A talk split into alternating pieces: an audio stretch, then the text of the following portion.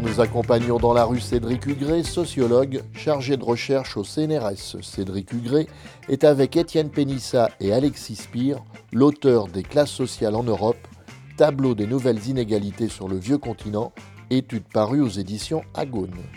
En chemin, nous rencontrons Michel. La réflexion sur les classes sociales n'est pas forcément la pensée, euh, la plus développée actuellement en, en France.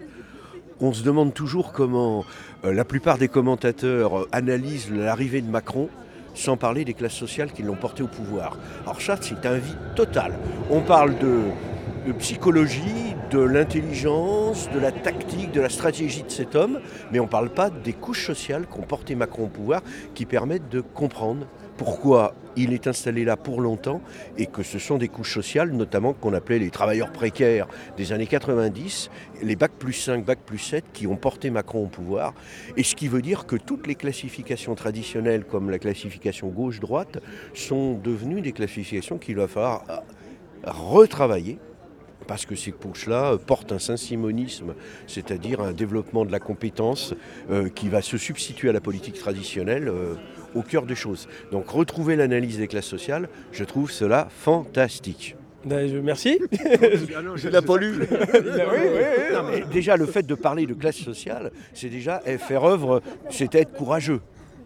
Parce qu'on t'explique qu'il y a. Non, non, que c'est un concept. Ça va comme courage, c'est pas non plus. euh, Vous voyez, c'est. c'est- Oui, mais l'échelle enfin. des courages, on se situe, j'ai l'impression, quand même Ah, pas très très haut. Au niveau intellectuel, euh, c'est quand même. Oui, voilà. euh, ah, oui, euh, ah oui, on peut rater un prof de maître assistant, un, un place de maître assistant si on parle trop des classes sociales. Il Je est au. CNRS, donc ça Oui va. mais, mais- oui, mais, mais le CNRS, je, je- je- CNRS, je suis désolé. hein, euh, Ah, c'est plus ce que c'était, monsieur. pas- non, mais non, c'est pas là où c'est les choses. Non, mais on sans déconner.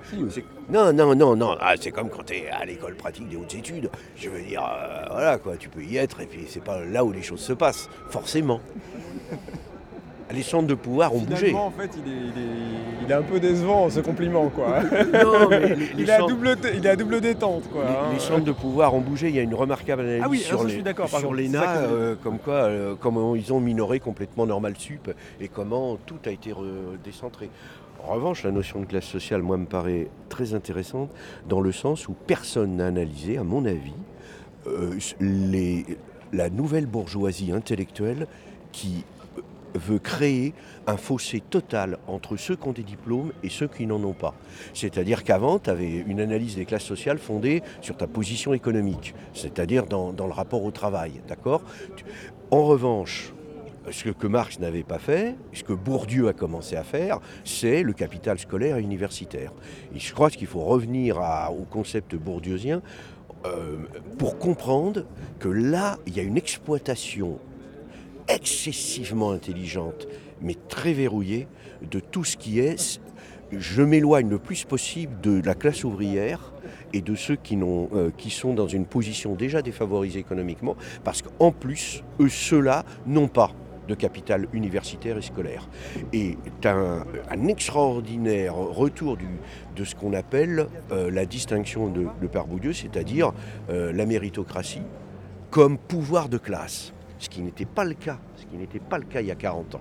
Qui n'était pas le cas il y a 40 ans. Ceux qui étaient au pouvoir, c'était la bourgeoisie traditionnelle, euh, je veux dire capitaliste, etc qui se faisait aider en fait d'une partie des intellectuels, mais une grosse partie des intellectuels était au service d'une forme d'émancipation de la classe ouvrière. C'est fini tout ça. Et ça, il va falloir le penser, parce que, euh, je veux dire, ça risque. je ne sais pas comment on va sortir de, ce, de cette chose-là. Je prends un truc tout con, provocateur. France Culture, par exemple, c'est ramassé, c'est recentré autour de la distinction scolaire et universitaire. Alors nous, euh, bon, plus prosaïquement, en tout cas, on a une série de résultats grâce à- aux enquêtes qu'on a, qu'on a faites et donc euh, qui rappellent quand même que par exemple euh, en Europe, les gens qui travaillent debout, bah, dans deux cas sur trois, sont plutôt des, des membres des classes populaires, alors que dans les classes supérieures, c'est que 16% et dans les classes moyennes, c'est que 23%. Donc voilà, c'est- c'est- voilà. donc c'est plus prosaïque, hein, bien sûr, c'est c'est pas forcément.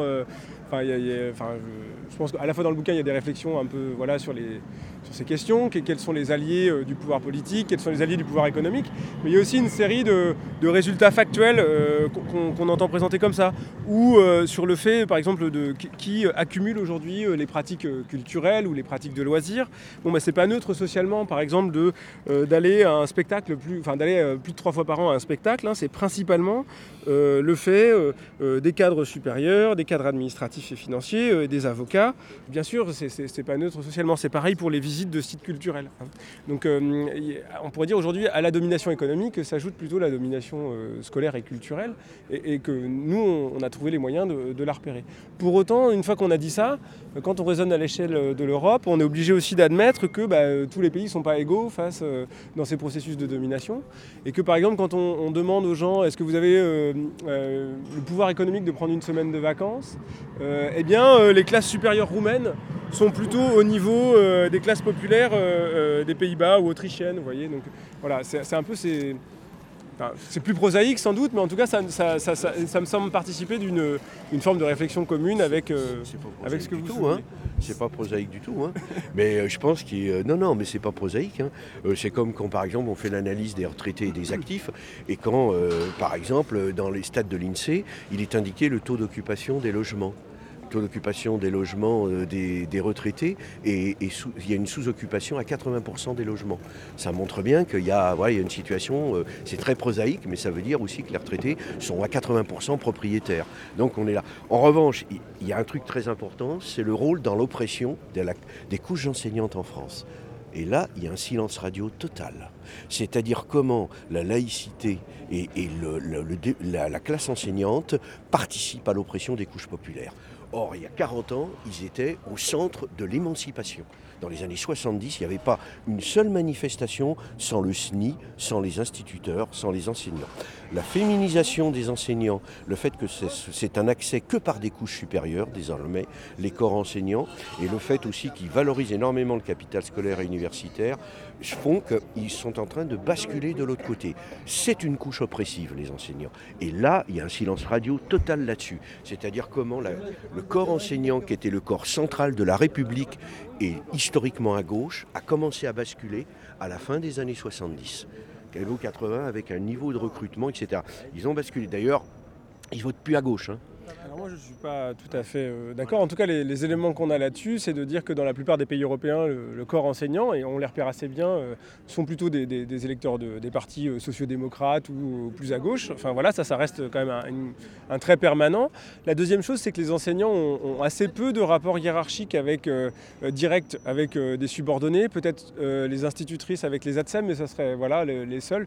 Donc les dépeindre comme des oppresseurs du quotidien, ça me paraît sans doute moins vrai que toute une série de cadres des entreprises et euh, des chefs d'entreprise et tout ça. Donc, bon, voilà. Par contre, euh, peut-être c'est que le, rôle symbolique, ce que vous évoquiez, c'est-à-dire le, rôle de, moteurs sociaux. Alors, en France, ça a été vrai, mais c'est pas forcément vrai dans tous les pays européens. Euh, et peut-être est moins fort. Alors, c'est vrai qu'on avait retrouvé plutôt les enseignants en tête des manifestations contre la réforme Fillon, et que c'est peut-être moins le cas aujourd'hui. Mais il y, a sans doute des raisons qui sont pas liées, qui sont pas propres aux enseignants là derrière. Enfin, c'est l'hypothèse que je ferais, même si j'ai pas autant de données que notre ami. Je suis un peu provocateur. Hein. Il est toujours provoque, mais il le ah, fait exprès. Félicitations. je, je vous remercie. félicitations. On était trois. Hein. non, mais. Euh, oui, mais c'est le premier sur la liste. oui, mais c'était l'ordre alphabétique. Moi aussi, je suis provocateur.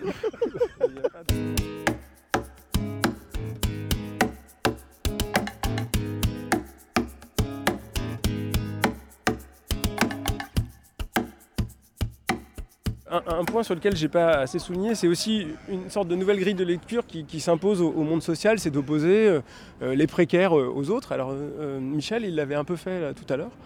Et que, que, nous, si on reconnaît bien sûr à la précarité une capacité à déstabiliser les quotidiens, à être un vecteur d'inégalité important, il faut rappeler que la précarité, elle n'est pas neutre socialement et que ce n'est pas la même chose euh, d'être précaire euh, quand on est en haut de l'espace social ou quand on est en bas. Et qu'aujourd'hui, euh, dans les enquêtes et dans le bouquin, on essaye de revenir un peu là-dessus, c'est que la précarité, c'est d'abord et avant tout, et dans la plupart des pays européens, le fait des classes populaires.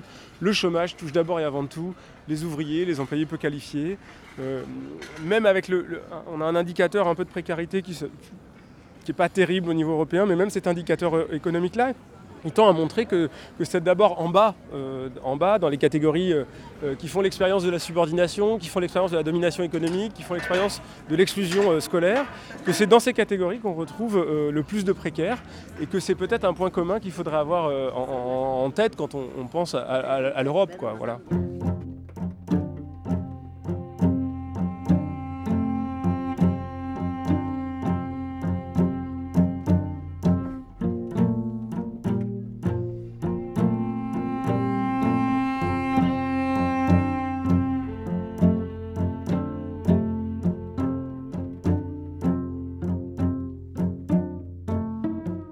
Capacité à repérer les territoires euh, de la périphérie ne euh, euh, sont pas forcément très aisées au niveau européen. Hein.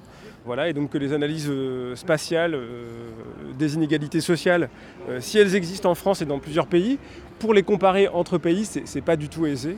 Et donc, enfin voilà, on, s'en est tenu à, ce qui était disponible pour l'instant, même si de notre point de vue, il me semble, je peux parler au nom de mes, camarades, bien sûr, euh, c'est un truc qu'il faudrait faire, c'est un chantier entier de la recherche, euh, d'articuler les inégalités spatiales et les inégalités sociales. Il y aura d'ailleurs très prochainement à Paris une, super journée d'études sur ces questions-là. C'est quand? Je ne connais pas la date, je n'ai pas la date en tête.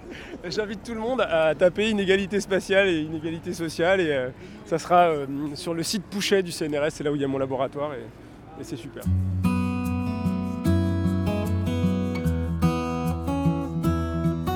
Oui, alors les questions d'inégalité économique, elles sont très difficiles à appréhender euh, dans les enquêtes statistiques. On est obligé de s'en remettre aux déclarations des individus. Et, en plus, les systèmes fiscaux ne sont pas du tout harmonisés en, Europe. Et donc, euh, on a quand même quelques petits indicateurs sur le fait de posséder euh, des valeurs mobilières ou des valeurs immobilières. Alors, ça veut dire en gros avoir du patrimoine économique ou avoir du patrimoine foncier. Et, et là encore, on voit bien que c'est un trait particulièrement distinctif euh, des catégories supérieures et particulièrement distinctif des catégories euh, supérieures des pays du nord et de l'ouest de l'Europe.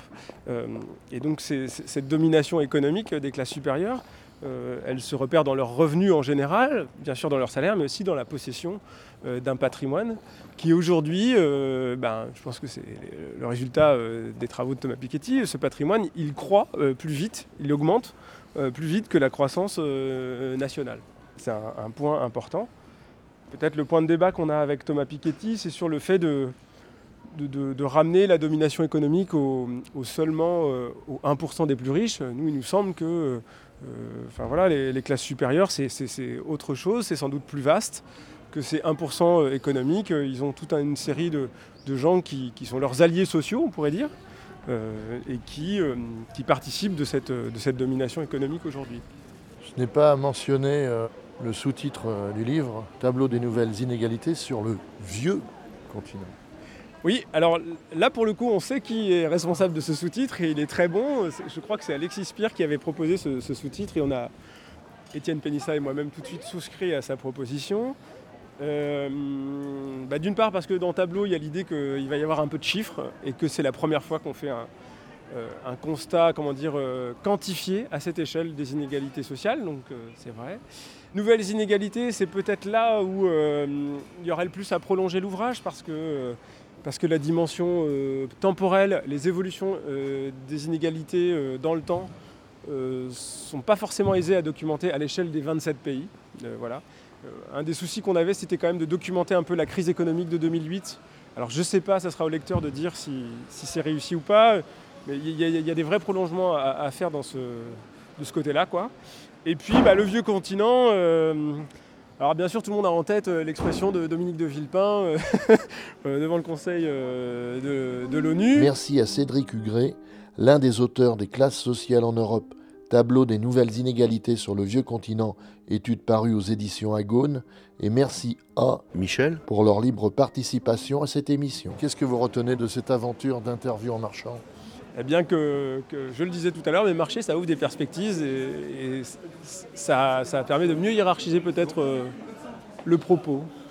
Voilà, et la rencontre avec, euh, avec des lecteurs probables ou potentiels, c'est, voilà, ça permet de, remettre euh, de souligner peut-être plus facilement euh, les, grands résultats du bouquin.